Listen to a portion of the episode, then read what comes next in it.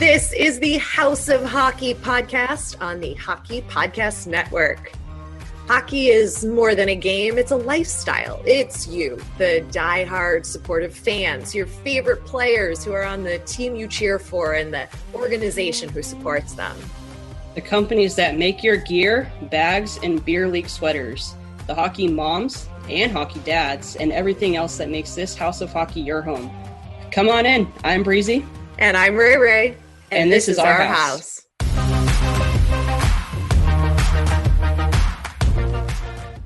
Welcome to the House of Hockey podcast. This is episode 38, and it's a banger. It's an epic one. It's a big one. I'm one of your hosts, Ray Ray. And I'm the other host, Breezy. And hey, this week, tell everybody, tell everybody who's on this week. It's so good. Are we just going to jump right into it? Yeah, tell we everybody. Carlin Bathe is on the podcast this week. Um, I feel like it's been somewhat of a a long awaited episode, I guess. This is uh, one we've been highly anticipating for quite some time, and it happened. Here we yes. are. If you don't know who Carlin Bathe, let me kindly remind you. She is a Fox Sports West reporter for the LA Kings. And she is the she's one of the voices on EA's NHL. What 21. the hell is the video game called? 21. Uh, NHL 20. First female voice. Yeah. To be as a broadcaster pretty, on it. It's awesome. She's awesome. Pretty, she's awesome. She's hilarious. Uh, I thoroughly enjoyed this episode, um, and yeah. I know you did. And we're super excited to uh, finally put it out for you guys. Yes, we recorded it when I was still in Maine, and Maine plays a big part of our conversation because Carlin is from there, and we explain all of that. I, I don't want to give it all away, but she's just such an awesome person. She's so talented. She works so hard. She's hilarious and she loves hockey, and you're going to love her. You are. And we love her. Yes, we do. We're going to have a yeah. barbecue at your house, right, Breezy? Yes, we are. We're going to have a barbecue at the house. When you have power. Yeah. Oh my God. They yeah, turn off the power by your house so much. It's ridiculous. It's bad. And all of a sudden it's like, sick. Now what am I going to do for the next two days? Because it's not coming back. And I don't live in a remote area, guys. Like I'm in a normal city, town, whatever you call it, and it they just they like to shut it off. And you pay just your like, bills, so that's not it either. I do pay my bills. I actually pay my bills early, which is really annoying. So yeah, gotta love the California winds. Breezy's barbecue pit. Tell everybody how your turkey turned out. We shared the picture on social of your smoked turkey, right? Yes, the smoked turkey. It was really freaking good. I cooked it for I don't even know how long. Started at midnight, pulled it off. I want to say it was like 1.30 the next day. Um, it was great. Smelled the house up. I smelled like smoke, uh, which is my favorite smell, so it's fine. Um, but yeah, was, We're gonna have to bottle Breezy's barbecue into a scent and make it like a, a candle. candle. There you go. Hey. Oh yeah. Might happen. How was your your, your chicken? Chicken was delicious, roasted perfectly by Ralph's. yeah. What else did you have as a side? I roasted some Brussels sprouts with garlic and sweet potato. Ooh, that pretty Christmas it. or not Christmassy. Thanksgiving. It's Thanksgiving. Yeah. I like it.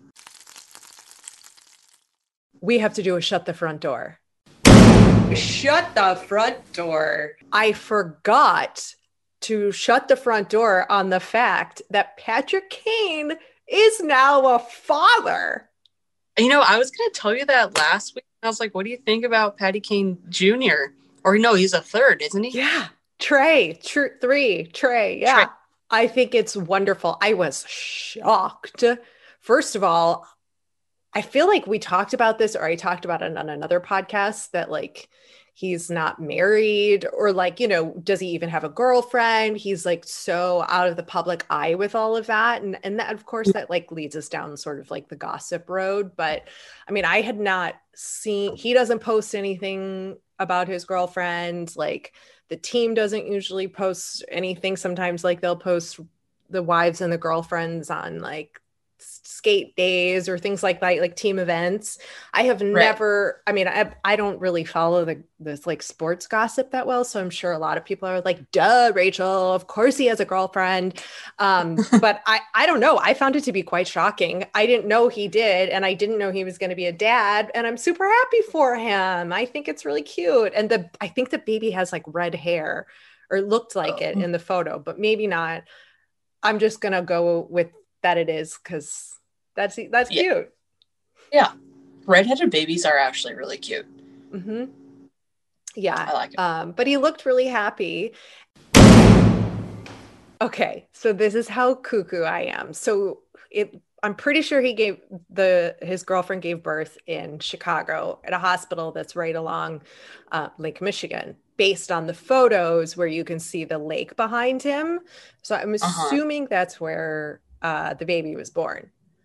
Fast forward a few days. You're like analyzing the photo.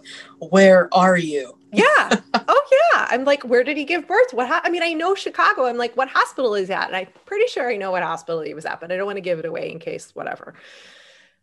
Fast forward like several days later on Facebook, a girl I went to grammar school with uh, posted a picture that she gave birth to her second child with the same background on the window of her photo looks like she was at the same hospital as Patrick Kane, I think almost on the same day.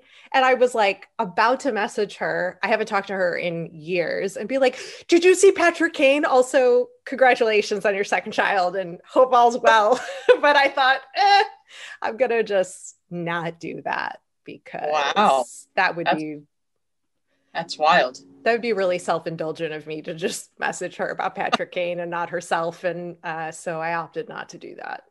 Well, what was her baby's name? Don't know. no, I, like baby names. I'm just like, oh, you're gonna have a kid. What are you gonna name it? Not that like I'm gonna judge it. I'm just so know. curious. People like, like the names people pick and like why. I don't know. That's uh, my favorite. Like their names. Well, if you had a kid, what would you name it? I don't know. well, mate's already taken, so we can't name it mate. Yeah, it's not mate. Uh, I don't know. I really don't know. I feel like I have a lot of names that I like, but nothing that I would like name someone. Maybe I don't know. What I had, like, day was names. Patty Kane's baby born? The 18th, November 18th. I'm freaking. I'm yes. gonna look Sounds it up. Nope. Would you? I'm six Patrick? days off. Six days off. I was totally wrong, but it looks like they were in the same room and they were just days apart. So now the story's not that exciting. Well, maybe it was the same room. But would you name your kid Patrick Kane? No. No. What about what about Kane Patrick? What no. about Jonathan Patrick? I like Jonathan Patrick, but no. Like I like the way that sounds, but no. What are you gonna name your kid Rosie? Rosie. I put Roman Yossi together. There we go. There you go. There's your baby name, Rosie. That's funny. I actually really do like the name Roman. So maybe, I don't know. Maybe I'll have a kid named Roman. But I don't want kids. I'm not a baby person. I like dogs. I'm probably only going to have dogs. That's good. Yeah, yeah. I, don't, I don't know that kids are on my life chart, my life plan. I, I should consult an astrologer or one of the many mediums I know, but I don't know that those are, I don't know if that's in my future. A hmm. dog is though. Gotta get the dog. Dogs are great. I have I have decided, and I can make this public here, that I, I'm actively looking to rescue a dog. Oh, what kind of dog are you looking to rescue? Something that can travel on an airplane with me. So once uh, this global pandemic is resolved itself, I travel previously used to travel a lot and I, it needs to be able to come on the plane. So like 20 pounds, like small, preferably like chill, low key lap dog, but could go for walks and is not anxious because I'm right. the anxious one. That's those are my requirements. I mean, like something that doesn't shed crazy, but I mean that's getting a little. Um, I feel um, like there needs to be like dog dating apps because you're like very specific on certain things.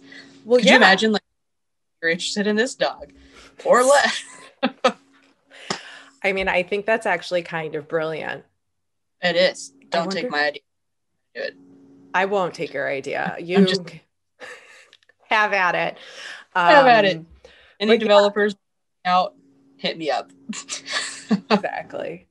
Yeah, so I've I've decided that after being with my aunt and her two dogs, who are um, very spirited, as you all have heard on the podcast when listening, that uh, I, I I really enjoy the company, the love, the ability that they bring you into the present because they're silly and do funny things and you have to take care of them. And i think all of that is a good step for me. I agree. Yeah. I agree. They're great companions. Mm-hmm. and you can buy them clothes. I just bought me a new holiday sweater. He looks so cute and he looks like a little lumberjack. But mate doesn't need a sweater. He gets cold it gets he's cold. Tiny. He's a mate. Oh, he's sleeping. How much he weighs mate like weigh? 40 pounds ish. Okay. He gets, he gets cold. cold. Yeah. he gets a little shaky leg. It's fine. Not stanky leg, shaky leg. shaky leg. He, he gets a little like chilly. Well, yeah. I request that you take a photo of him in his new outfit and post it so people can see it because I would like to okay. see it. Okay, I will. I think I want a boy dog too, so that I could buy him a bow tie. Yeah, boy dogs are actually um, more, uh, what is it? Like loving, which is interesting. Mm-hmm. I don't know, but you're going to get a dog and you're probably going to name him Bob. Bob? Bob the dog. yeah. Okay. Because it's funny. Okay. That's pretty funny, actually. Yeah. Like Bobby, it. Bobby for short, maybe. For Bobby Ryan, we do love Bobby Ryan on we this do episode. Love Bobby Ryan. No, it could be for like Bobby Hull or uh-huh. what about Bob, the movie classic. That way, I can say, "What about Bob? Can he come?" And then only certain people will get the joke. if you haven't seen that movie, by the way, it's classic and hilarious. Oh man. With Richard Dreyfuss and uh, Bill Murray. I mean, it's really good. And like one of the phrases is what about Bob? There's Oh, it's a great movie. Have you seen it? I don't think so. Oh, look when you get your power back and you can watch movies again. Give it a okay. watch. It's pretty it's pretty good. Baby steps. Okay. It's a it's a classic. It's uh some good, just good old fashioned humor. They don't make them like they used to. No, they don't. They really don't. Nope. All right, we've rambled enough. I'm sure nobody's listened and they fast forward to the good the good shit, which is our interview with Carlin. For our guest this week, not only will her name, but her voice may sound familiar as she is a Fox Sports West broadcaster LA Kings reporter, and the first female voice in EA Sports NHL 21. I mean, is there anything else you can't do? Carlin Bathe. Welcome to the House of Hockey. How's it going? Hey, I'm doing well. How are you, ladies? So Great. good. Good. Thanks for having me here. Yes. Of course. I guess we have to start with our off a short recap of what we talked about before we started because it's a small world. The that... meat shortage or the other thing? no, not the meat shortage. No, but the fact that I'm basically in the town you grew up in in Maine. You're Scarborough, Maine adjacent right now, and I'm extremely jealous. And for everyone listening right now, Rachel had coffee with my father the other day and my father didn't tell me, so he's in trouble. she's safe, and I'm extremely, extremely jealous of all of the above right now. I, I miss my dad and I miss my hometown, and I can't believe you're there. And you need to eat lobster while you're there. I know you were saying, you know, what can I bring back? And do you need anything? And I'm like, just stay and then eat lobster, and you're good. All okay. right. You got it. And I will I will still try to convince your dad Frank to come on another episode with you and him. I was yes. I was trying so hard to get him to come say hi to you and uh he just was not having it. The second Frank starts podcasting, I think the world is over. Like that is just it's I've tried, you've tried literally I've been trying for years and the closest thing I got was a FaceTime call that he let me record and we used it on the broadcast Ooh. one time when it was a Kings versus Flyers game. And that was it. That was the closest I've ever gotten. I think that's that's a huge accomplishment from the little bit of time I spent I spent with him that uh, you did really good with that.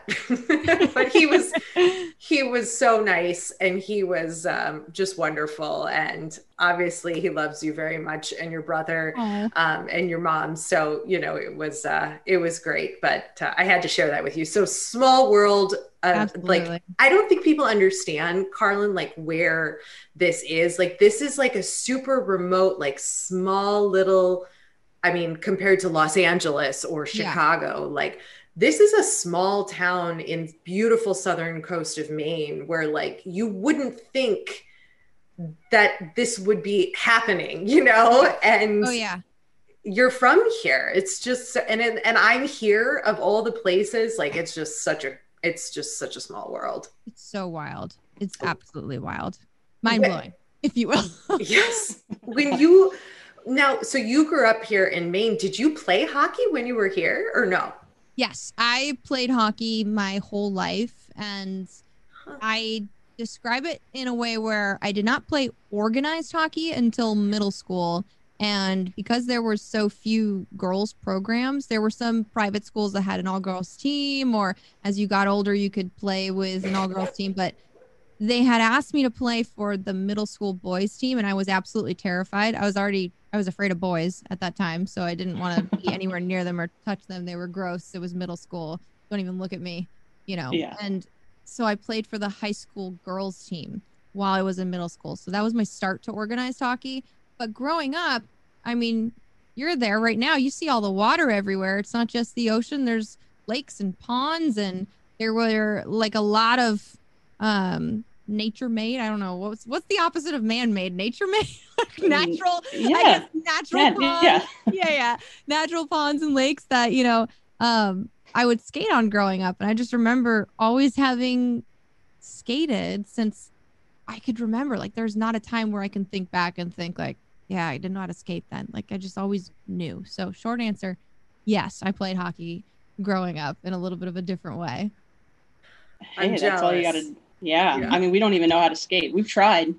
It's hard. It's hard. It is hard.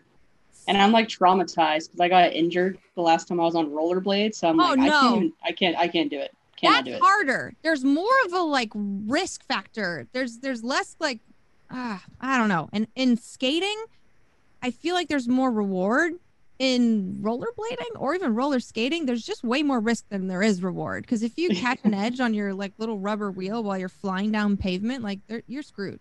On ice, yeah. there's like kind of this like if you can walk, you can at least stand up in your skates and like hold onto the rail and like right. feels a little bit softer because you're like gliding as you fell. Like it's just pavement is disgusting and it's like ugh, you can it is hurt yourself yeah. and get all scraped up. Anyway. yeah. Well, I I like hit a rock and then my friend tried catching me with a stick, so I basically took a high stick to my eyelid. What? So yeah. wasn't fun. Wasn't Props fun. To your Highly... friend for being ready with the stick though. I know. At least he tried to catch me. I don't know why he thought he was going to break my fall, but uh, oh, do not recommend taking a stick to the eyelid. Doesn't mm. feel good. No. Okay. Just Noted. in case. No. Yeah, just in case. oh man. But I mean, you have quite the resume in the hockey world. I mean, how can you describe your journey to from from where you started to to where you are now? Yeah, It from your a- middle school Yeah. days of playing Yeah. to now, Carlin. Go from there. So No. in seventh grade, my favorite class was science. No, I, Oh, I oh my gosh, I could start there with with being a student though, and and I was a I was a terrible student, not in a way where I was rebellious, but in a way where I just didn't learn the same as everybody else. I was a really creative brained person and got not so good grades, you know, throughout high school and and middle school, and, and just thought that my life's over. I'm getting bad grades. Like, isn't doesn't everybody take this into consideration? And that's not true. And so once I uh, turned 19, I I moved to California, and I'll try and condense this as much as possible, just because there's so much that happened. I'm gonna do the big chunks, and the first part of the big chunk was working for the ice crew, and uh, with the Kings from age 19 till about 23 or 24. Um, Cool. five years of shoveling snow, having the best time of my life. Like those days, if I could go back to those days, my goodness, that's where it all started. Started, and then during that time, I had seen what Heidi Androl was doing, which I'm sure two of you being huge Kings fans, you got to remember Heidi Androl. She was just the best at what she did, and that was my first look into wow, this female broadcaster is like killing it right now, and getting to talk about hockey for a living and wow i just i just looked up to her immediately because when you're a teenager and you're you know farting around watching hockey games for no yeah no nothing other than en- entertainment right like you're not really Yeah. paying attention to like hey is this something i could do for a living or what can i you know how can i weasel my way into a broadcast it didn't hit me until i moved here and saw her and i was like that's an opportunity hopefully one day and then from there i did some in arena hosting for a few years after that With i Jay went to Flats. yeah, with Jay Flats, my old co-host, Jay two Flats. blondes. Yeah, my uh, my little work husband. so we had a good time. He's one. He's really really good at supporting the other host, and I couldn't have learned with a better person. Honestly, he was just so funny. Also a comedian on the side, so that helped a lot, and would use humor to kind of bridge the gap between my lack of experience and his, you know, professionalism. And it was a really good dynamic on camera. And after that, I went to FS1 and had used all my experience with the Kings to kind of bottle that up into a digital gig and and doing some hits for them there on wrestling, UFC, and a little bit of NHL. Then made my way back to Fox Sports West and started doing digital there for their platform called Extra Point.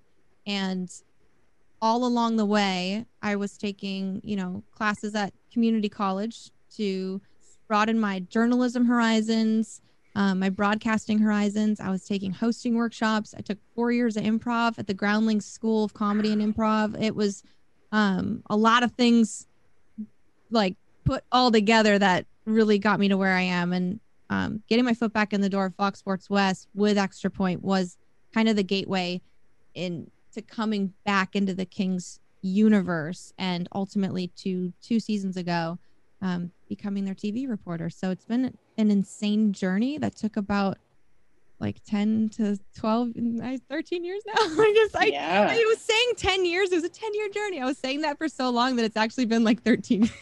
but it took time. And that's kind of the condensed version of it. Yeah, I think any time you are passionate about something, in order to really become the best at your craft, I mean, it, it takes time, and you obviously had a lot of dedication into doing it. So, well respected. Thank you. I appreciate that. And, t- and There's- agree. There's no such thing as an overnight sensation, you know, No. like you're oh you're overnight. You just became this Fox Sports West host like reporter. Uh no you've been putting in the hard work and the time and that's really what it takes. Now did you like always know that that's like what you wanted to do? In like you wanted to work in hockey because you come from a hockey family or just like what you were saying about um, being influenced and then taking that path um, but like did you always sort of know like as a younger kid that you wanted to be working in this world in some way or no A little bit of yes and a little bit of no. I had this delusion that nothing else existed other than hockey. and it was just this thing that I thought, you know, this is my world and we're probably all living in my world, right? Like I'm Mhm. so you you're in Maine now and you you Yep. see how small it is, you see how small the circles of people are, you know, you've been going from restaurant to restaurant. Everybody knows each other. Like my little condensed impenetrable force of a universe just kind of, you know, everything that I thought was going to happen had happened and and whatever. And I was like, okay, hockey must be everybody's thing, right? So in a way, it wasn't like I had thought when I was younger that I wanted to be a broadcaster, but I think by nature and how I had grown up and having this huge influence from my dad and my brothers and whatnot, I knew that subconsciously that's where I wanted to be and that's where I felt like I belonged the best. Um, but it definitely wasn't until I saw Heidi that I was like, that's the job. There it is. Now it makes sense. Okay, let's try and see what I need to do to land a gig like that ultimately. And ultimately that gig like that. That was the one. So um yeah, I would I would say it it helped kind of having this huge hockey influence from my family members. It helped kind of solidify that confidence in me that this is the correct route to go down. I wasn't a fish out of water and trying to pursue football when I was, you know, 19 and had never watched a Super Bowl before. Like I was like, let's go where I know I can succeed for now at least. And that's mm-hmm. where I that's kind of how it all came together. Oh yeah. It's definitely come together. Now tell us about what it is exactly that you're doing with the Kings and with Fox Sports West. Like you travel with the team, you go on the road, like give us that day in the life of this what you live. Okay, when Corona 19, COVID 19 isn't happening, you know, Yeah. like what is that life like? I think so many people don't really know the ins and outs of, of that. before global pandemic it was a very very uh fast pace no slowing down city to city kind of life and it was so fun and so much hard work it was like you may have an off day but your brain is still thinking about what you have to do during that next game and 82 games a season you know i'm I'm uh, more comfortable when I'm at home, obviously, because it's easy to get my work done. I can come into my office and do things and prepare in a more um, way that's comfortable for me. But a day in the life, just in general, it it starts early. It starts at morning skate, starts at practice, whatever is happening that morning, and getting stories from the players, whether it was from from an article we've been reading or things we've been keeping tab tabs on, or like storylines that you know Alex and Jim have been talking about throughout the week and kind of getting the information to further those stories. It starts at practice and morning skates and taking that information, relaying it back to our producers. I'll have a phone call with our pregame producer and our game producer. Um, those are Joel and Hoover, and I'll you know spend my entire hour commute back to Orange County from El Segundo talking to the two of them and getting all of our ducks in a row. And then after Not that, Anaheim Ducks. no, not those ones. Although I am very close to Honda Center and I married a Ducks fan, but that's a different podcast. Yes. Very weird, but no, it's great. Um, but I'll uh, I'll have those conversations with those two and kind of develop the hits that I would maybe pitch for the night and write those down when I got home. Um, study the other team, look up their stats, check their rosters, make sure all of my information is updated. Uh, watch their coaches scrums, watch their uh, practice videos if they put them on social media or the NHL app. And the rest of the afternoon is just spent kind of prepping in a way. And that includes hair and makeup, which takes about an hour and a half. And it's every game day. it's a lot. And it's like, I think the guys are so lucky because they get to, they wear makeup too, but they get to like, you know, pat, pat, pat with their little MAC compacts and it's like done. Boom. They just got to take away some shine. Meanwhile, I'm like, all right, take away the shine, add the eyeliner, the eyebrows. I got to make sure people know that like I wear blush on my face and I got my mascara on, whatever. So hour and a half. and then you don't have a hair out of place. That exactly nothing out of place you know and so we uh i i do that and then um by, by the time i'm done with all that it's time to get back in the car head up to staples center we've got about a 4.30 4.45 call time depending on what time the game is that night. And we'll have our pregame meeting, and it's our producers again, pre and post game producers, Joel and Hoover, talk us through everything, give us our scripts, tell us when we need to do what we need to do. And then I work with two um, awesome people for most of the game in the little PR room, and they take care of my like audio stuff when it comes to like headset, microphone, and then um, stage managing stuff when it comes to like where we need to go, when we need to go there. And then the game happens. We do all the things we prep for, and then the game ends, and then we have the post game show. And then by like 11 something, I get back in the car and I go back to Orange County. So it starts at about eight in the morning and it ends at about midnight, I would say, on a typical game day at home. And then on the road, it's a little bit easier. And they have all of those same things.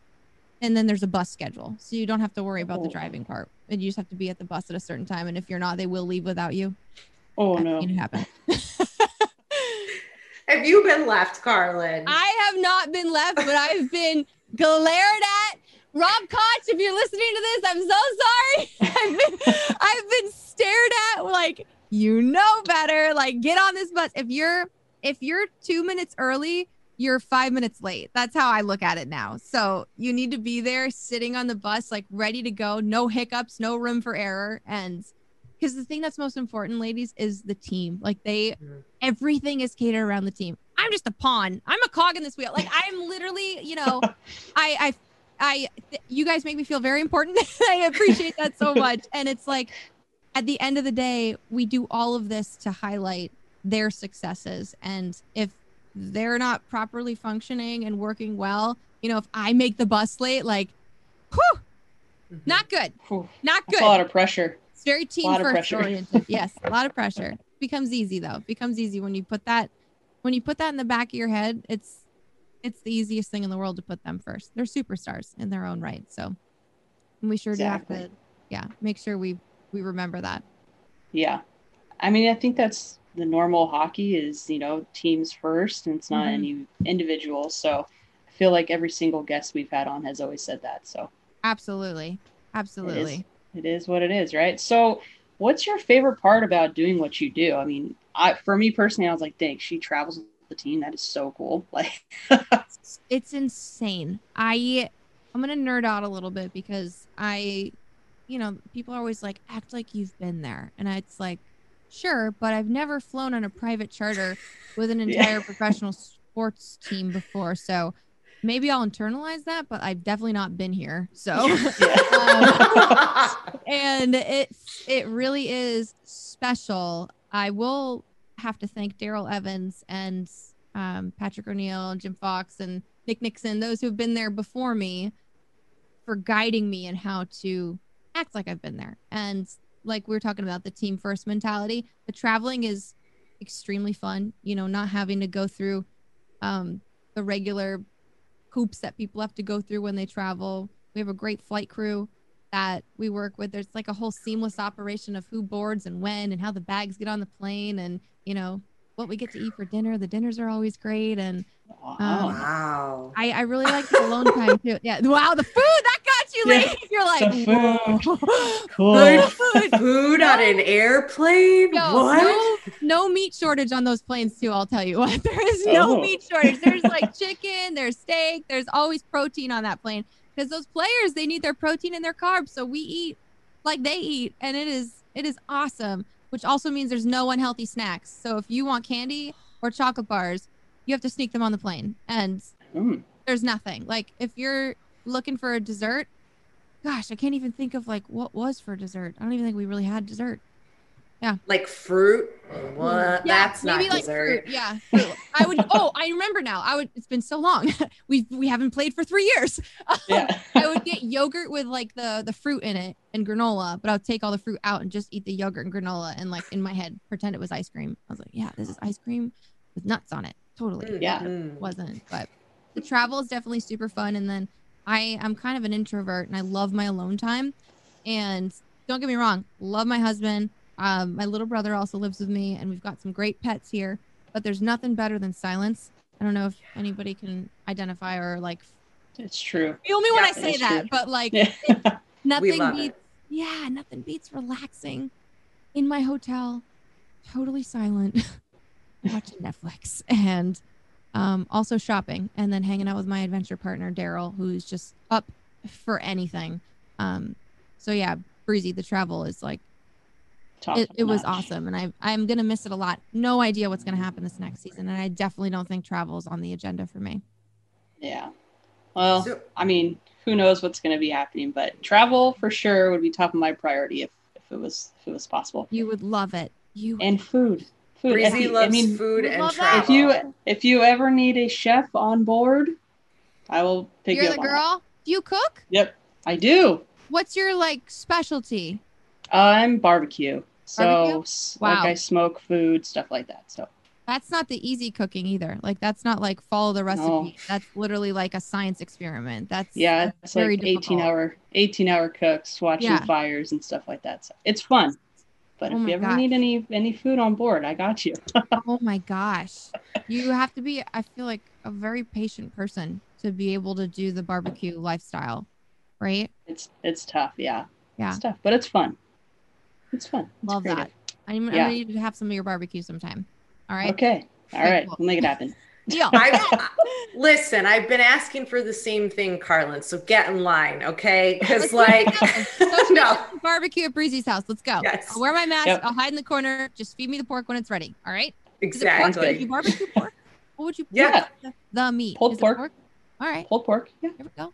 And she just, she'll just do some chicken for us too. She was oh like, gosh. last weekend, Yeah. she's like, I said, what are you cooking? Like, what are you cooking? And she's like, oh, I'm just gonna, you know, do some ribeye. Some, I don't remember, bone in something. And I'm not a steak, cook. Yeah. There you A go. tomahawk steak. Thomas- You're tomahawk not steak. messing around, girl. No, never. Oh my God. Never, never, never. Okay, so Rachel, we could either go to you know Mastro's and pay like two hundred bucks for a tomahawk steak, or we just go to Breezy's backyard. Breezy's. Yeah. Yeah, I got you. a good idea to feed us. I think so Oh too. I I've been begging her. She's like, "Oh yeah, I'm just gonna do some chicken too." I'm like, "Breezy, you don't just do chicken, okay? Yeah. I just do chicken. I buy it from the store already rotisseried. Okay, that's not even a word, but I made it one. You roti- yeah, you buy rotisserie already rotisserie chicken. Yeah, exactly. Go with it. Yeah. She's like, I said, send me a picture of this chicken you just do, and and I'll yeah, okay. I'm like, all right. So yeah, she's the cook. Oh man. Oh gosh. She's. Oh boy. You're gonna you're gonna have to put some recipes together for the podcast listeners because Mhm. I bet there are some people that are listening to this right now and there's no payoff, right? They're like, wait a minute, not only are we not getting barbecue, how do we know how to even make the barbecue that she's ma- I think you need to put some recipes together. All There right. you We'll go. do. There you I'll go. do it. I'll do it.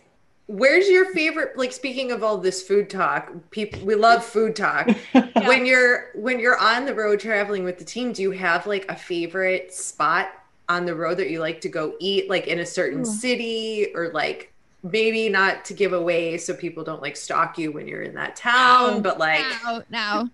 Oh gosh. By the way, hockey fans are the best. So I always I always say to like when when you meet a hockey fan, it's like a different kind of fan, if that makes any mm-hmm. sense. They're very respectful and like not crazy. Not that I'm saying other fans are crazy. I just let's just say this. I love hockey fans. Wouldn't be wouldn't be upset if somebody were at the same restaurant by any means. But I don't remember any of the places that we've eaten. Like I would order room service a lot and then mm-hmm. the guys, the guys were always in charge of like the fancy dinners. So if it were a place that you know all of us were going to sit down and eat at, you know, with the producers, our graphics guys, our you know, just all together in one spot and all of the talent and whatnot.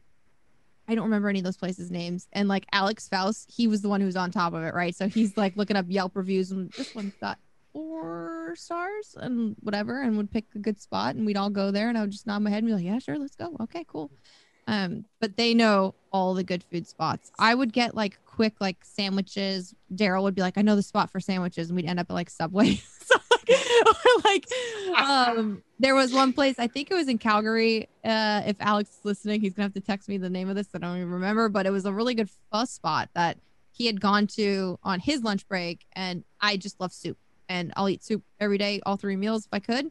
Um, so I did have a really good pho place. This was a lot of info that didn't really lead anybody anywhere. But I've eaten at It's okay. Subway on the road is really the only thing that anyone learned, and you should ask everyone but me where the, the best restaurants are.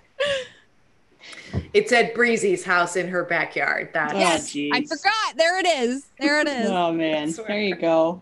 Do you have a, a favorite story of interviewing any of the of the Kings players or coaches or like mm-hmm. any like inside prank jokes that they play on you when you interview them or like do they try to get a word in like a weird word or anything fun that you can share with us of I mean any of the interviews you've done I will say this. I know. So I'm, you know, close with the Ducks broadcasters too. We all work for hockey teams at the end of the day. So we all, even if it's not the Ducks, we have friends on different teams and um, they have some funny stories about trying to work a word in. And I'll never forget Frenchie telling us that they had to work like hot mop into a broadcast. And it was maybe the funniest thing ever. And it was all because Guy Hebert had somebody come hot mop his tile floors that morning, I believe in his bathroom. And they picked that as like the working word for like everybody to try and say. And I think they did it. I think they all made the rounds and everyone said hot mop. So that was impressive. Um, Wow. my funniest moment would have been with Tyler Toffoli.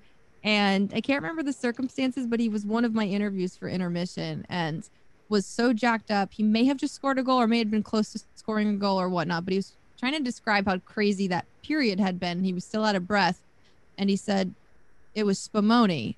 And I Yeah. kind of just carried on and was like, okay. Um, before letting him go, I had to ask, you know, well, uh, Ty- Tyler, what is spumoni? And he's like, it's not, it's it's nuts. That means nuts. You know, ask Stoli. And Stoli, Patrick's like, yeah, I'm gonna ask Stoli. He's sitting right next to me, and Patrick's a great host, and we'll play off of anything. And then Stoli was like, I don't know what he's talking about. And Patrick's like, what do you mean? Come on. And Patrick can pull anything out of anybody. Thank you, Patrick. Tyler, I mean, what was going on out there in those final seconds here in the first period that led to that amazing goal by Dustin Brown? Oh, it was a bit of a sp- uh, Spumoni shift there, but uh, some good shots from the point, and we just recovered the puck and uh, to put one in. Can you describe Spumoni? What is that? Nuts. It's. Okay, crazy. Love it. Totally would know that one. Totally would know. Okay, he'll probably comment on that. And then, quick comment here before you head into the second period. How can you guys keep up that sustained zone time that we saw near toward the end of the first? Uh, just getting shots on net, and uh, pucks have been bouncing out for us. So if we uh, keep recovering them like uh, we did there, and uh, we'll just keep going. All right, keep keep it going, Tyler. We'll speak to you later. Thank you. All right, guys, back upstairs. Stoli, you better explain that word for us. Yeah, we're, we're trying to think. I tried to Google it quickly. Spumoni shift? Nuts, crazy? No clue. Sorry, Toph. I, I don't know. I got to Google that it was uh, like a type of ice cream or derived from meringue. Yeah, and then then suddenly we were on television. I couldn't get any more info. And it was in that moment that we were like, did Tyler make up Spumoni? Does Jarret not really know what it is? Where did this originate from? Jarret swears he's like, I have no clue. And then I tried to look up on like Urban Dictionary that has all this, you know, the mm-hmm. cool terms where it's like, this is what this really means, and this is how you should say this. And I was like, is Spumoni like a thing? And it was just like, you know, the dry flavored ice cream. Like that's Yeah. really all that came up. yeah. So that's a moment that we'll never know the origin story of. And someone else said it might have been from the movie Dodgeball, which or do- Dodgeball is that the word? I think so. Kickball? Yeah. What's yeah I think it's what's the- dodgeball. Yeah, the dodgeball? I think so. I mean, my brain was like, that's not it, but it might have been from that movie. But Or is other it than that, bench they're- warmers? bench warmers, and Maybe? they play dodgeball, I right? think so. I don't know. I think I don't- so. I don't know. So they're they're pretty prank free, I will say. They um if anything, they like to throw each other under the bus. Not so much me. No one really like mess with the people that are working for I at least I think. I don't know. But maybe they have messed with me and I don't know it. But you're just the conduit to their pranks within each other they, Exactly. Exactly. If someone wants to talk crap about someone else's, you know, choice in fashion or haircut or beard or whatever, I'm that person that's get I'm just the microphone in the middle that's like, all right, what do you got to say? And what do you got to say? And what do you got to say? So all those little fun features that I was able to do would, you know, they would talk a lot of crap on each other, but no no pranks on me. Oh, they did uh so I get cold really easily. Uh like I'll turn the heat on when it's 68 degrees outside and I'm just like my house needs to be 72. Like I don't I don't know. I'm just freezing at all times. So uh, working in a hockey rink, you would think that Yeah. that was a bad environment for me to want to work in. And I bring a mini space heater with me everywhere I go. It's the most awkward shape ever. And you like can't fit it in your backpack. You can't fit it in your suitcase because it's already full of everything you need. And I can't fit it in my camera bag. So I have to walk around and it has a little handle. and my old A2, Matt Yerke, put googly eyes on it. And then one of the googly eyes fell off. So then he made a eye patch for the googly eye that had fallen off. So it was like a walking pirate. His name was R2 Heat You, also known as Gerald. And I took that thing everywhere and got chirped up and down the plane every time I'd walk by everybody. It was just like, look at this thing. What is she doing? She's, "Are you cold? Are you cold? Really? I'm like, sorry, I'm freezing. Jeez, I'm not skating around like you all. What do you want me to do? Exactly. Completely still, just the whole game. So I definitely get chirped for that. Oh God. Too funny. Well, I'm curious to see who's going to be like the background prankster because Alec Martinez used to be the guy that would kind of make those funny faces and, and walk behind the guys being interviewed. So I'm curious to see who's going to take his place. Unfortunately, sure. 'cause I miss that guy, but Yeah, you're not alone. not A lot of people alone. miss him. Yeah, Yeah, he was a great guy. Still is, but you know, just place plays for sure. just plays for a, a hot rival team. So, but it's all good. You were Yeah. saying you do a lot of um like lifestyle and and you really get to know some of the the players off the ice. Was there any like fun facts or weird quirky things you've learned about anybody that you've shared publicly that you thought was like oh that was interesting. Like he can juggle knives or you know like something that's like super off the wall that like fans would not necessarily remember or know. Something I think a lot of fans know, but if they don't, Alex, uh, Iafallo, likes to make surfboards, and he's a huge adventure nerd. So he has like his Jeep custom rigged to be something that he can also sleep in. It's one of those Jeep hmm. Gladiators with like almost like a pickup truck vibe. And he's got it all rigged out while some of these players are driving their Range Rovers and whatnot. And he's got his, you know, it's a dope car. Probably equally as expensive as a Range Rover with the way he's got it rigged. Anyway, that's neither here nor there. He is an adventure nerd and loves the outdoors and also loves creating content, which I know all this because we've talked about this. And I I like want people to know that because it's so interesting to see a player have a passion that they're deeply invested in outside of hockey. I feel like we we hear of players that are like, yeah, you know, I like to watch football. Like Jonathan Quick loves his football. If you ever need something, a topic of conversation to light him up with, it is football. He can talk about that with anybody. Um, some other players like to play video games. I know Adrian Kempe and Austin Wagner love video games, but one of the most unique, I guess, um, passions was just Alex's passion for creating content and being this like outdoorsy adventure guy. Like he would be voted like most likely to live in the woods after retiring hockey. Like he's that type of person. I could just picture him like living in the mountains, never talking to anyone ever again, and then like creating sweet YouTube videos with some awesome like Sony camera rig for that he like took years to like put together and dial in and make perfect. So it's very cool to That is cool. talk to him about cameras and that sort of thing because that's my life like that's all i do is you know use lights and gadgets and all that stuff so it's super interesting Yeah, and speaking of video games, you just got a gig doing the uh, the voice for uh, NHL 21. yes that's so huge yeah That's crazy. This is like Thank you. huge. That's so thank big. you so much thank you i'm um a voice in the be a pro mode on the new nhl 21 game and it i it's like a dream that i didn't know that i had and then when it was presented to me it was like yeah of course i'll do that sure i'm putting it on my bucket list and then also checking it off my bucket list in the same day like it was like it's something that I I didn't think was ever a- a reality that I could participate in. I don't know, like it just felt like that space is so uh I don't know, precious. Like it's like a like a secret club. Like if you if you're just sitting in your living room thinking like, how can I be in a video game? It's just there's no answer. Like there's like no right answer. It's like it's like it's ah I don't know. It's like trying to be like, how do I get to the moon right now? Like if there's Yeah. my brain like wouldn't doesn't doesn't even go there. Doesn't even think about that sort of thing. So when the opportunity presented itself, the answer was immediately yes. There was zero hesitation. And I was so honored. And it, it made me kind of hope that maybe someone hears my voice. Maybe there's a young girl playing or guy, whomever, playing the game and and thinks to themselves, wait, that's a hockey reporter. What's she doing? She's reporting on hockey. Is that a job? And then do that same old thing that I did 13 years later, and then hopefully get a job in hockey. Like it just makes me think that maybe I'm a part of a somebody else's bigger picture. And then also like, holy crap, I'm in a freaking video game. And it was one of the most fun things I'd ever worked on too. I laughed the whole day that I was recording. I couldn't stop laughing. James That's Cybulski, insane. the funniest person on the planet. we are blessed to have him.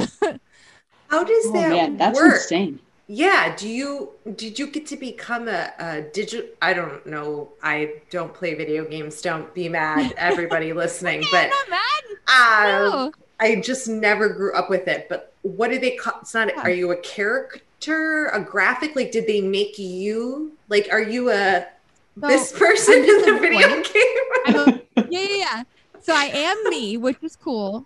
I'm not a physical person that you see. that You hear, and my name is used. So my likeness, as they would say, is is me. It's it's me in the game, which is awesome, and I feel immortalized now. But that is um that's kind of how that works. So there was no like green screen suit simulation with like you know dials and buttons all over my skin and face and whatever, where they like try and Yeah. mimic all my moves. None of that. Um, although that would be fun, and maybe in the future, I'm raising my hand for that. I will be happy to do that if they need me to.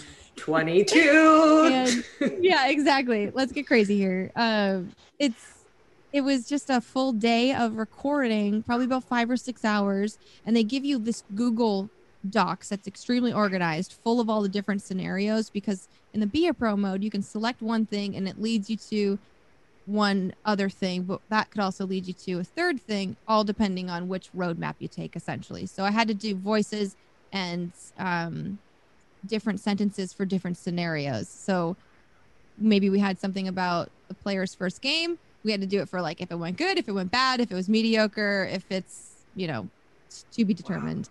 And Dang. the bullet points were also suggestions of what to say and then have would have like a screen name um, because I would reference stuff on social media. And what was really cool is some of the producers on the game would like weasel in like little inside jokes or little things, kind of like what we were talking about. Like, does anything happen in like the locker room or the guys, you know, pulling pranks on people? That was kind of the video game producers version of that, where they would like either use their first screen name that they ever had or like totally like chirp someone for their team that they liked and use like their name and something else and like it was pretty unique to see that kind of side of things. And then james and i for five or six hours um, would be on a, a call just like this. Producer is sitting there muted and queuing us up for each next line. And we'd be looking at our google doc sheets and then getting into it. And then the weirdest part was we're not in an arena and there's no live audience or crowd. So i'm yelling like in my office. And i'm you know thinking i'm screaming and they're like okay so can you and i mean this like in the sweetest way ever like Iago and Danny, if you're listening too, I love you both and thank you for making me turn it up a notch. But they would be like, I think I did the best take I ever took, right? I'm screaming in my office. They're like, okay, so that was good. Can we try that again? And like, really, like, you're there. You're trying to get your voice over the crowd. And I'm like, what? Like, I'm screaming. And then you, but you hear it in the game and you're like, oh, that sounds totally normal. I was not screaming.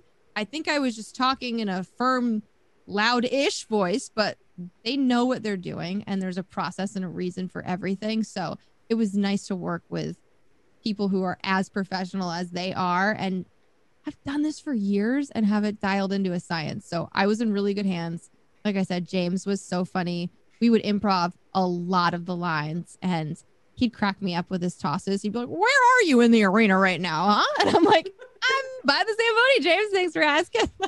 Just making stuff up on the fly. So it was it was such a great time, and I I hope I get to do maybe the next game or a couple more pickup lines from this one. Who knows? But I'm just happy to be a part of that franchise now. What a cool experience. Did did you work in Spumoni?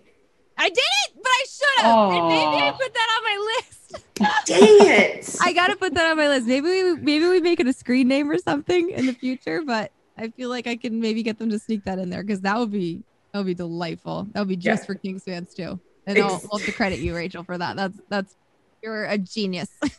No, I'm I'm cool. I don't need credit. I think you deserve all the credit. That's just so amazing. The that experience. Again, this is like something that people don't hear about. Like they don't think about. They don't know about. Just like you were saying of how it let the seeing things in your life experience with Heidi is what got you to where you are, and it's so Exactly. important to give people these kids anybody anybody of any age can can still achieve things that they want um, they just have to see it you don't know where it's going to come from either. So, you two ladies, right now, someone could be listening and taking in all the conversations that you have with people and be completely inspired to start a podcast one day and, you know, model it after something that they liked or listened to from you. So, it happens and it happens quick. And the people that you inspire will never forget that even if you never get to like meet them you know what i mean like you could never know um how much that had meant to them. So i always try and put like the best foot forward as it seems like you all are doing as well where it's just like you really have no idea who's going to hear your voice who's going to be inspired by you and you have to like keep putting that energy out there that this could mean something to someone even if it's you know whatever it is to you right now. Exactly. That made any sense. Yep. Yeah. do you want to Absolutely. talk do you want to talk about your modeling career? My modeling career? Which version of it? The Your days or the Maine Model days? No the like current days for for your um husband's God. clothing line. Oh god! See, you having coffee with my father the other day has put it in my head that he's told you everything about me now and I thought so were you a Maine you were a Maine Mall model no so what it was was Oh. this it was it's almost close i actually it hap- it started at the Maine Mall which you know I was at today. I was there today. I bought this shirt. I bought this shirt from the Maine Mall today. I swear to God, it's for um, American Eagle. I needed jeans. My jeans are too tight, and I needed That's the jeans. place. they have the best jeans And I that's what everybody said to me. And I said, yes Somebody told me they have the best jeans. I'm going in here. And do you know what? I bought a pair of jeans and then I bought this like crop top I love that. wintry shirt. Anyway, I was at the Maine Mall. So tell Breezy about the Maine Mall and your So- modeling days here. basically um oh my gosh i was just looking at your shirt and now i'm like oh my god do i have mascara all underneath my eye i can't even tell right now and No. a little bit anyway Oh, we couldn't see it. We couldn't see it.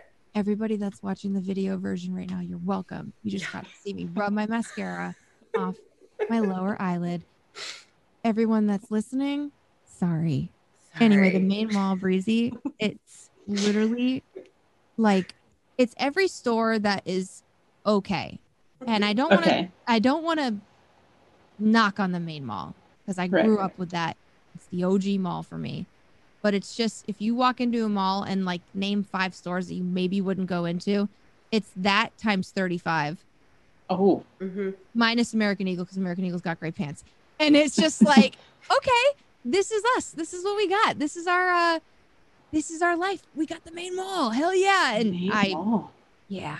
And This it's like fashion. the the one. Like there's no other mall either. Like there might be smaller like shopping places, but nothing like the Maine Mall. It's the hub. I mean, Uh, how do you compete with the name like the Maine Mall? yeah. Like, do you do like the sub Maine Mall? I, don't know. there's- you the can't mini compete with that. Mall? Like how do you main even? mall? Yeah. And what gave them the right? Like why couldn't they Yeah. put that Right. like up north? What makes you think South Portland deserves the Maine Mall? Like Mhm. what? Right. I don't know. Um, props to the Maine Mall though. I love that place, and I will eat amados from that food court any day of the week.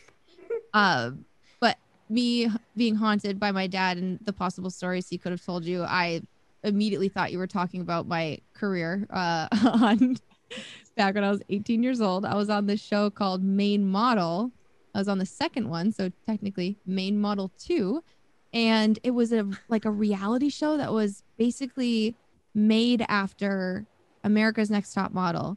And someone, one of the producers, um, may have had a hookup, I believe, with somebody at America's Next Top Model, and the winner of Maine Model would go on to be like highly considered to make it onto the America's Next Top Model show or one of the final castings. So I had won that show when I was 18, and that was my first like on camera anything Oh my minus a grocery store commercial that I did when I was like eight. but like, For Hannaford's? for Hannaford, yes. I my rolled the cheese wheel down the conveyor belt that you put your groceries on and like winked in the camera and then used that money to buy a trampoline. And that was my big acting career back when I was eight. Success. Um, and I was really upset because they had to shoot in the middle of the night while the store was closed. And I was like eight, so I was exhausted and it was a nightmare for everybody I can only imagine. So Maine Model, I you can find footage somewhere. Props to any Kings fan if they do.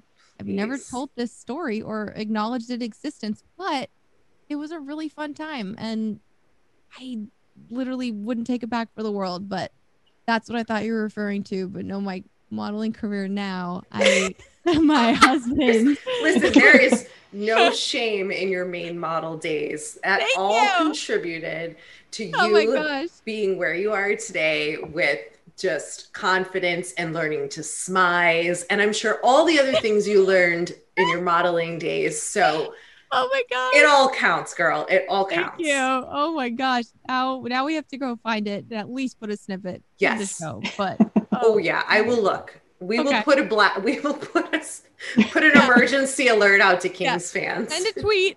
Yeah. Here we go. Um, so my my husband owns this company called Violent Gentlemen. They make hockey clothing and you know t-shirts, sweatpants, sweatshirts, all kinds of gear for hockey fans in the less flashy way, I'll say. Like you can rep your favorite team without wearing the team's logo and um kind of saying like I'm a Kings fan. It's it, you can wear more like the colors, right? Um, unless it's branded specifically with the team and in their team store, then you can wear it with their team logo. Anyway, he during this quarantine doesn't have the same access to people as as we used to, right? As anyone used to. So I'm literally with him all the time and he uses me as their model. Now I don't mind it, but it's like every week now. He's like, "All right, so we've got a shoot today." And I'm like, "What am I wearing? What do you mean Yeah. we have a shoot today?" It's a sweatshirt. It comes out tomorrow. It's got this, that. We're gonna shoot it at Rogers Gardens while we Christmas shop. And I was like, "What? Okay." So it's like he tries to work it into our regular day, but it's just so like I'm I'm like bothered by it now. Like, what? me? You want me to model again? What the hell?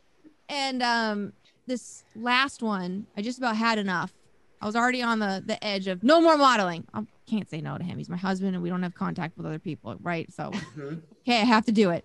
This last one was workout gear, and neither of you ladies might not know this, but I hate exercise, and I had to run in place to get the shot. And I Oh was no. out of breath, freezing, wearing this workout gear, and just cursing his name. And that's my modeling career in 2020. It's just me being my husband's only option. And I can't say no Oh, to him because we're married now. And aren't you just supposed to say yes to all the favors that they want, right?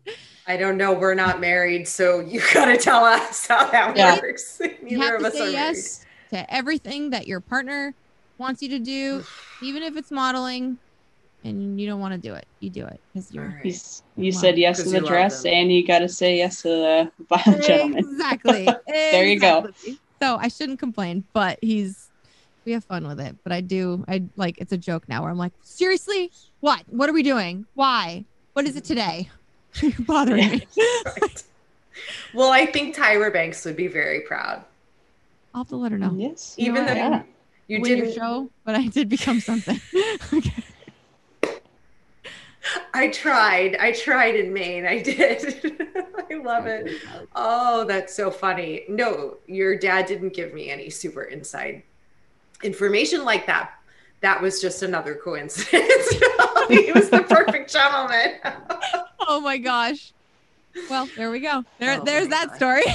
funny. Oh my gosh. Oh, funny. So funny. Breezy, do you have anything else, or should we ask Carlin our final three questions? Oh my gosh, what do we got? I do have one final question before we get to our three questions. Okay. What is your favorite hockey moment of all time? I feel the like second, the second Stanley Cup. Second what were you gonna Stanley say? Cup. I was gonna say I feel like you probably have a lot to choose from, but Yeah. I'm gonna have you narrow it down to one. second, Second Stanley Stanley Cup. was was it was it that was it. It was uh the first one was great, but if you both remember, we were anticipating it. By the time the third period hit and the score was what it was, we knew it was coming. It was just to defensively, you know, make sure New Jersey couldn't come back.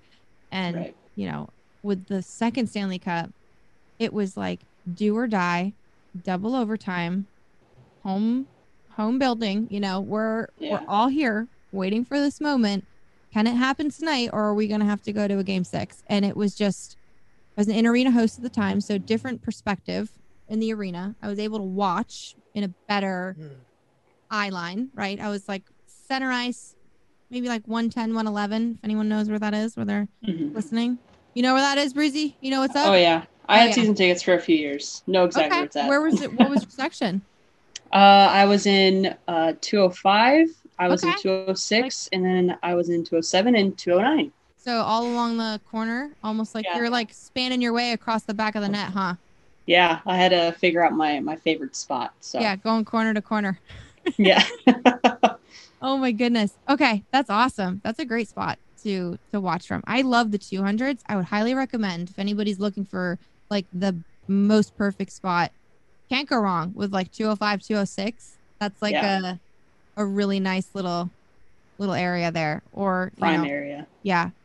Um, but we were in 110, 111 ish. I had um, my stage manager with me, Marissa, who's a good friend of mine, and we would get snacks during all of the games. Um, she'd walk around with an apple. We'd share an apple before COVID times and go back and forth eating the apple until it was done and share popcorn. And, uh, you know, we would have dinner and have those snacks and be good. Double overtime you forget what you even had for dinner. So you're just starving. You've already exhausted your snacks in the second period. So you're starving even more. And we had to like run downstairs, get an emergency apple. So we were just sharing the apple back and forth. And I don't even remember who had it in their hand, but someone had it when we won the cup. So it was like Alec Martinez is freaking out on the ice doing the thing. And then it was either Marissa and I, and we're doing the thing, but we've got freaking green apple in her hand. So we were just like low on low blood sugar, about to pass out, holding our breath. And the moment that he scored on Henrik Lundqvist, it was just you almost black out. Like you don't even realize what's happening and how incredible it is, and all you're doing is screaming. And Yeah. that was like the epitome of sports right there. I was still in this position where I could play the fan role. That was kind of my job was to be the hybrid between the fans and the team, get mm-hmm. excited with them, pump them up. And I was just letting loose, right? If we had done that now and I was in my reporter position and I had to put my, you know, non unbiased work hat on, hold my breath, I'd have to give a little bit of a yes and then like Yeah. immediately go to take my notes to make sure I remembered what happened on that play. And it's just Oh, it's a whole different world of professionalism. But that was my last like moment that I can remember that I was able to let loose like that and freak the Yeah. heck out. And it was my favorite. Absolute favorite. But I know Kings fans love the first cup because they waited a really, really long time. Really Yeah. long time. Yeah. So I can well, I have a tragic story on the uh, second Stanley Cup. Oh no. kind of funny. So I was a I season know ticket holder at the time. Yeah, season ticket holder at the time. And I had access to because when you're a season ticket holder, you only get access to like a certain portion of playoff tickets. Like Sure. the later they move, like you kind of get access to them. So um, I was I- I was offered from my my season ticket holder. He was like, okay, well, this next round is is open, and it was one of those things where it was like, I don't know, like they're getting really pricey, and I was like, I don't know. I mean, I feel like they could win, but I'm not sure. And I ended up. My nephew's birthday is uh, my second nephew is uh, I just forgot May 31st. Mhm. So for his birthday, I bought him Dodger tickets. Hmm. It just so happens that the Dodger game fell on the Stanley Cup win night. And I did everything in my power. I was all um I told my sister I was like have Bryce take his his friends. Like he'd have way more fun with his friends than me. She was like, Well, you bought him the tickets. And I said, Yeah, but I'm just an aunt. Like have him go with his friends. Like, I mean, he was like 10. Like it didn't matter, right? Yeah. Right. And I was like, I'm sitting on my work computer. I was like, I'm about to drop like 800 bucks on a single ticket, like last row. And my sister's like, I'm not going to talk to you for like two years if you ditch him his baseball game. You bought these for his birthday, and I was like, Yeah, but you don't understand. This is like game seven. They're going to win tonight. Just these were like forty dollar tickets. Just don't even go at this point. Like I'll get them to other tickets. Like it doesn't matter. She made me go. So I watched the Kings game on my phone at Dodger Stadium, which was absolutely it was really fun because there's Kings fans everywhere, and they Oh, ended I up putting bet. the game up Yeah. on like the big screen or whatever. And my I ended up like like like taking my eyes off the screen for a second, and I went back down, and a lady like four rows ahead of me, her phone was like live, where mine was Yeah. like a little bit behind, and my brother-in-law was like, "Oh, the Kings just won," like so like the Kings just won, and I was like. Are you freaking kidding me? Like, what's going on? And then, like, everyone, yeah, everyone just started screaming. Like everybody in the stadium started screaming. There was a guy that was like ripping his clothes off, like running around. And then for like I don't know, a half an hour, the game just stopped and they everyone was just celebrating the Kings win. So it was like Oh tragic, but like not tragic, but like I was You're so in good mad. company. Great company, You but were. I, Yeah. I could have been there. I could have Yeah. been there. But anyway, Yeah. You weren't meant to be there. You're meant to be there at their third cup, Breezy. Yeah. mm, there we go. How go. about that? Yep. That's Yep. that's it. That's it. Front and center.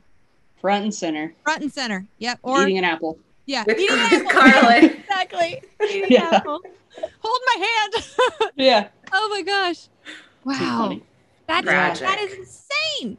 I didn't even think about that. Like Dodgers fans seeing it or having to be there and like, you know, I'm sure you're not the only one who was conflicted too. Like think about how many Yeah. other people were probably like, eh, I'll catch the next one when they come back home if they make it back home. You know what I mean? Because it's game Yeah. game five is weird. It's it's the weird one where it's like, Right. yes, they could clinch it, right? But Right. eh, you know, am I gonna put all my eggs in this basket? Like, am I gonna yeah. spend eight hundred bucks for this, and then there's one more? Like they go back and then they come back again. Like, Yeah. eh, I totally get it. Yeah. That's insane. It, it was tough. It, it was really tough, but that's my memory, and I'm just gonna stick with it. It's fun. It's Yep. great. You Once in still talk to your nephew, or were you like, screw that ten year old, we're done? Uh, oh, the the best part about this story is he was eating freaking peanuts, right? Throwing his peanut shells. They all ended up in my beer. Oh, I looked down. I was like, "Are you kidding me, kid? this like child, this child. this child, child. this Oh. child. Oh man, he's got a lot. You know what? You know what he needs to do for your birthday one year? He's going to buy you Kings tickets to the Stanley Yes. Cup Game 5 game that's right. and make it right. Yeah, That's, right. Holding him, holding him to it. yeah, That's how he can fix all of this. absolutely. That's the Oh, only man. redemption. Yeah. Oh my God. Well, let's hit oh. you with our final three questions. We've taken up so much of your time. We're so grateful. You're so fun to Oh, talk no. to. This is great. Um, it's like we're just having ladies' night, honestly. Like this is this is fun. That's our goal, honestly. Um, so Breezy runs uh, the Instagram account Hunks of Hockey. So we always ask all of our guests, male and female, who is your favorite hockey hunk? Hockey honk. Oh God! Like the their looks wise. Yeah, Yeah. just like hot, like Love my- Breezy's. My, dad. He's a babe. He's a fox. Most handsome guy I know. Hon- Perfect. Hunks of hockey. Frank Bathe. There we There go. it is. There we Breezy, go. you're gonna Be have to. featured. You're gonna have to get a picture of Frank. No, No, no. no, not at all. Like, that's my that's my way to dodge the question because it's like I I feel like that's that's uh, you know, he and he's you've seen him. No offense. No offense. I'm not saying anything. Rachel's seen him. He is the and he he's the first to say it. He's very he's got a very self-deprecating sense of humor and always is joking that uh thank goodness I didn't get his looks. So I say that with his own sense of humor built in because he is the exact opposite with uh, of me. Had like bright red hair. Um we look nothing alike. like that's why he jokes that when we talked about it before the podcast started, but he jokes that I'm adopted because he look nothing alike. And um yeah, hunks of hockey, number one in your hearts, Frank Bathe. There you go. You're There welcome. we go. We're gonna There post go. up an old Breezy's gonna have to post up an old school photo of him. Looking an old scary one to just really right. confuse people where they're like, is she for real? First of all, she said her dad was a hunk and he's definitely not. So what is going on here? I'm sorry, everybody, for No, this. it's endearing. I think it's sweet. I think You it's very it. sweet. All yeah. right. Yeah, not go. weird. He's gonna kill us though, Rachel. He's like, I said I didn't want to be on the podcast, and now you're just you're putting me on blast. My God, I can't wait. Weird. This is all part of my plan, Carlin. Yeah, we got him good. Really, that's what that's what happened. You didn't want to come on here, Frank. We got you good. Okay. Yep. I Mr. thought we're gonna Hockey. we're gonna put him on blast because that's what hockey fans and hockey players do. So we're calling him out on his bluff. And if he wants to refute anything that you or I have said, yeah, come on, Show your open face, and Frank. yeah. Let's go. Bring it. Yep. Okay. Call me sometime. I love you. I'm your daughter. Oh yeah. Oh, it's so funny. Um, who is your favorite hockey lady? So I'm the hockey lady on Instagram because my yes. last name is too complicated to spell or say. Okay. Who's my favorite hockey lady? Oh my gosh. There are so many. Um It doesn't have to to- be a player. It can be Right. also just somebody in the hockey world. There are so many. It's insane. Like I love Heidi Androl, right? She was my first introduction to amazing, amazing women in sports broadcasting. So she's my number one hockey lady, like of all time. Um I I love like Lauren Jabara from Colorado. She does the avalanche reporting. She's low key one of the funniest people. Watch her Instagram stories. Like you don't get to show all of your Yeah. yourself and your sense of humor on the broadcast, right? Like I said, it's all team first. It's all, you know, showcasing the guys and what they're what they're doing, obviously. So it's nice to get the little window into their lives outside of that. Lauren Jabara is hilarious. Um, Taryn Hatcher from the Flyers, absolutely hilarious as well. Hockey ladies are some of the funniest ladies. I'm just gonna keep listing them off so people can like go Do it. go look these girls up. Um, Allie Lozoff, the Ducks reporter, she is delightful. Um, just someone I can go to with anything, any kind of advice or um, whether it's like a, a contract question or she she's also a lawyer, a certified lawyer. So Oh. she's got all the business stuff dialed. So she's kind of my girl for that. And um, Julie Stewart-Binks, if if, all, if you all remember when she was living in Southern California and working for Fox Sports West, another amazing hockey lady.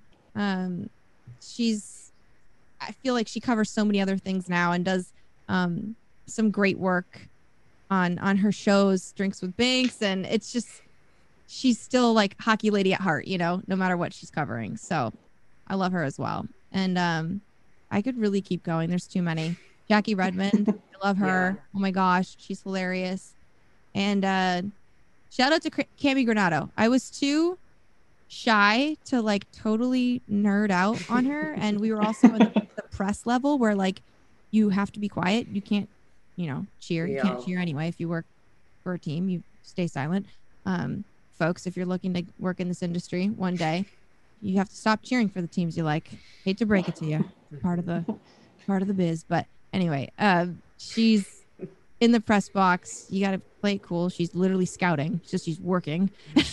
Like, oh my gosh, this is Cammi Granato. What do I do? How do I like say something? Do I like tell? do I like say hi? Like, what do I do? She's a legend. Um, and all I really did was like, hey, Jon. Jon Rosen was sitting next to me. I was like, Jon, that Cammi Granato? And he just looks at me like, yeah. And I was like, okay, cool. Totally was like, and this is what I'm gonna do. All right. I did end up saying hi and introducing myself, but I had so much more that I wanted to say just because of her influence on women's hockey in general and uh hockey lady that I, I love and look up to. And then Blake Bolden, LA King scout. I have to meet her in person. I uh, follow her on social media. And you know how when you follow people on social media, you feel like you're friends anyway. So mm-hmm. she's probably like, you know, I don't know this girl. Who's this crazy lady saying she loves me? But I, I, I have to meet her one day as well. And I'm sure I will once, you know, the season kind of gets back to not normal, but gets back on a schedule. So hoping I can meet her too. So my my hockey lady list is long. Did I like ruin that? Was it supposed to be one? No, absolutely you need not. one. I'll give you twelve more too. Oh my gosh. There's no ruining anything. It's a podcast. There's no ruining it. No. Breezy, you tell her, ask her the last question because I really think she might have a story for us. I think she might. So, a lot of our guests, whenever we ask, you know, give us a story or whatever, they always give us a Sidney Crosby story. So rather than just being surprised when someone, you know, gives us a Sidney Crosby story, we now ask, do you have a Sidney Crosby story? Yes! yes! I'm leading on to believe. Before I get into it, yes. Hold on. I listed a bunch of hockey ladies. By the way, real quick, back on that. Hockey yeah. ladies, mm-hmm. I got to shout out Tracy Starr for putting us together. Oh, of course. My mindset, my mindset was thinking of hockey colleagues that I work with. How about hockey people I'm surrounded with? Tracy Starr being one of them. She is like number one hockey lady of my heart when it comes to fandom and just, you know, she's a part of my life. She literally is like the greatest human ever. She I miss her hugs. That's the one thing I miss out of this quarantine. I could never hug another person again and not give a two hoots, right? Hugging Tracy Starr. Someone told me I couldn't do that ever again. I'd probably cry. Yeah. Um, but she she and I have a special connection. She's just the sweetest woman alive. Mm-hmm. Um, always rooting for me. She feels like my second mom, but also like my best friend at the same time. Like it's just this like love and affection that I get from her. And she showers all Kings fans with that. Yes. It's insane. She gives herself to this team yeah. And makes people's days just by hanging out with them for like however long. If I get to see her for one minute, I'm a happier person. And so I had to give her a special shout out. Sidney Crosby, however, no Tracy Starr. so Sidney Crosby's that level of superstar where um he's a nice guy. So I'm not even gonna be like, oh my god, he's amazing. I'll never say a bad word about anybody in this league, and n- will not say anything about Sidney Crosby. However, I will never forget we were at an all star game and I had something I needed to get done for Fox. This was for back when I was working for FS1. I had to ask everybody who their favorite pro wrestler was and if they could do some sort of impersonation of them. And I had a lot of great people that played along. Brent Burns. I had, you know, Drew Doughty was there. He's playing along. I think Connor McDavid tried and I give him credit for it. And Sidney Crosby was like walking away or something, and I, he, you have to like talk to three different people to talk to him. He's just one of those people, and I get it. His time is precious. He's a damn legend and a superstar, living legend right now, playing the game still. I just wanted to know his favorite wrestler, and he like gave me the like, uh, and the PR guy was like, no, no, no, no, and I was like, it's just, it's one, and he's like, I gotta, and Sidney's like, I'm about, I gotta go if he says yes, I'll do. And the guy's like, no, no, no, no. So is this like I'm in the middle of like PR guy being like, if I say yes to her, I have to say yes to someone else too, or I'm gonna get in trouble for saying yes to her because I said no to someone else too. I don't care if it's one question, I'm not gonna do it. And they hold it down in Pittsburgh, as you have to when you have a player of that caliber. And it's it was just a funny scenario of like this back and forth rubber band of like, hey, uh, is it who who is can you just tell like was it Stone Cold? Did I guess right? Was it him? Let me know. All right, Sidney. Yeah, call. I'll, I'll call you. I'll call you. All right. Like it was like one of those. That's all I got. That was that was like the closest I ever got to talking to him, and it's just you know his time, like I said, is so valuable and so mm-hmm. precious that they have to allocate time for everybody um, that needs to do their thing. And I just had those like wrestling questions that were you know, the fun stuff that sometimes gets put on the back burner when the important stuff is at hand, which is totally understandable. Sidney Crosby. I'll find out if he likes Stone Cold Steve Austin another day, but I never found out. I'll never, I'll never forgive him for it. Oh Ever. Hmm. man. No, No. but he was, he's such a good sport. Like he knows that, like he can't, like it looks like if he told that PR guy no, then he would have gotten like spoken to. Like Sidney, look, you can't, Yeah. you can't do that. You can't be doing that. Okay, you're, you're precious. Your time is valuable. You got to stop. You got to stop doing that. But he he he would He have. wanted to. Yeah. He should have just whispered have. Stone Cold, and then his PR guy could have been like, "Yeah, that's that's it." Yeah, just play it. telephone. Just Yeah. like go behind that curtain. Just verify. You don't even. Have, I don't have to get him on camera. You just verify. his PR guy goes, "China." Yeah. it's John Oh. Cena. I'm like, Yeah. I was way off. Yeah. Dang it. Ugh. Not the Hulk. I don't know anything about. I, I'm so old school. I'm like the Hulk.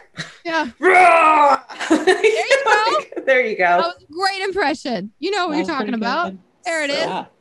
So see, Don't we can rip play that. along. That's a new shirt. That's a new shirt. No. You got it today. You don't want to rip that. It was on sale too. So were my pants. I was very happy. I love a sale. I don't know. It makes Who me feel doesn't? so good. That instant gratification. Absolutely.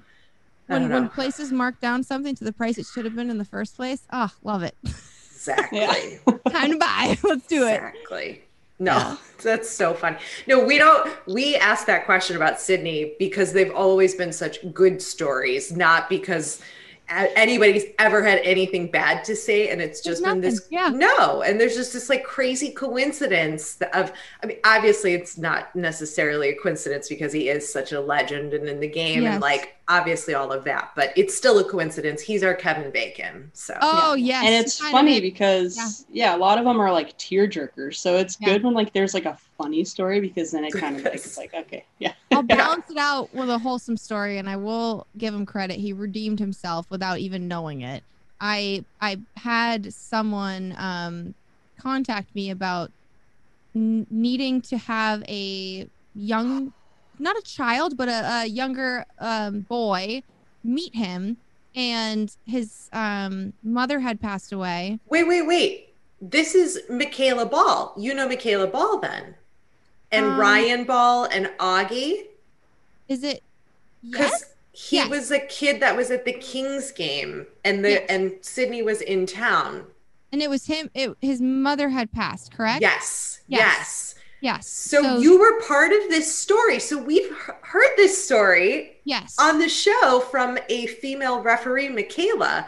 no way. um, who was in the whole she does she didn't meet him there but she was with the boy and the and the father Oh, was that during like the practice day when she or when they originally tried? mm-hmm. and so, then they yeah. were able to meet him at the game so okay yes so audience listeners Yes. carlin is going to continue this story Yes. So from her perspective the the thing the thing with favors in hockey, like you know how we talked about, you put the team first, right? Mhm. There's there's no um there's just kind of this unspoken rule that you don't ask the person that works for the team for an autograph of the player that you love.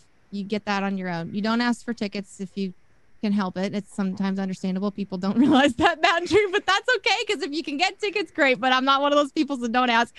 and the other thing is like asking a favor in the world of hockey is these guys will do anything really at the end of the day. They have such big hearts that people like Sidney Crosby, it's it's up to like we talked about their PR person to kind of monitor that because he could probably go visit every hospital and you know, Los Angeles if someone let him, or he could, you know, sign autographs for seven hours or whatnot. These hockey players are so humble and so uh, generous with their time. So this was kind of a, a one off where, yes, they're here. Um, I do know their PR person. Let me, you know, shoot them a text and see if I'm out of the picture, you know, if Sidney is saying hello or seeing anybody, that kid was allowed to say hello and kind of meet this person. So I believe they ended up arranging something that um, I didn't get to be there for the final, you know, product or whatnot, but it was at a game and the son had and ended up meeting him and it was just a really special moment because that's his favorite player and um it just meant a lot to him and his dad. So I it's little things like that. If you can ask someone for something little and you don't abuse that privilege of, hey, we've got access to everybody. Like, what do you want? Line up, let's go. It's not what it's all about. It's like recognizing the the uniqueness of a situation and it's not just like your friend who's obsessed with Sidney Crosby and like, you know, wants a Instagram photo with them. It's it's the more um the deeper stories that tug on the heartstrings where this is something that's going to make this kid really happy who's gone through a really hard time.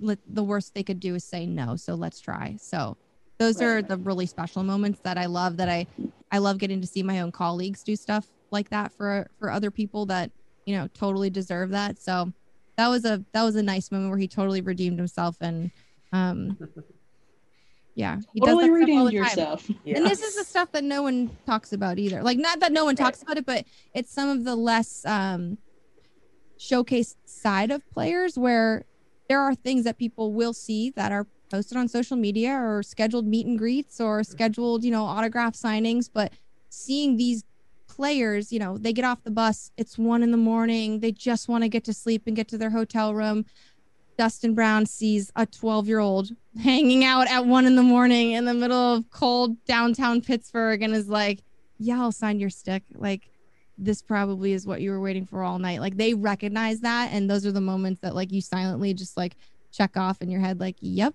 this is why I love the sport. This is why I love these people. This is why this team is amazing. This is why hockey players are the best. And, um, yeah, it's really special. So, Sidney's one of those people that does so many things that, like, we probably would never even be able to keep track of. Everything you just said is what Breezy and I talk about on the podcast with all of our guests of just another reason why, you know, reason 2142 that right. we love the sport of hockey and all the yeah. people that make this happen um, and why it's just the best. So that's yeah. that's it. That's it. I back that. I back that. Yeah. And that's why we uh we ask these stories so we can get, you know, stories like this out to to people who may have never heard the story or should hear the story. So mm-hmm. yeah. That's our goal. Love yep. Uh, tell everybody where they can stalk you on the internet. You can find me at Carrlyn Bathe. It's uh, hard to say, even harder to spell. C A R R L Y N B A T H E at oh Wally, do you want to go outside? My dog's gotta get let out. Yep. Podcast people, sorry. It's okay. Watch the video version. You'll know what happened. and you can look up that same username on Instagram. And I'm also streaming video games on Twitch Tuesdays, Thursdays, and Saturdays. And it's just my first name, just Carrlyn, C A R R L Y N. And if you're into Call of Duty, that's what I play. So stop by anytime. Those are kind of the three places you can find me right now until we're back on TV for Fox Sports West whenever hockey decides to get moving and grooving, girls. Yes. In the meantime, we'll just have wonderful conversations with people like you on the podcast. While we're having barbecue in Breezy's backyard. Let's yes, go. we That's are. True. Let's go. Let's go. Let's go. Thanks for coming over to our House of Hockey podcast and hanging out with us. We'll be back next week with a brand new episode. And in the meantime, you can follow us on social media. Just look for House of Hockey podcast. We'll be back next week.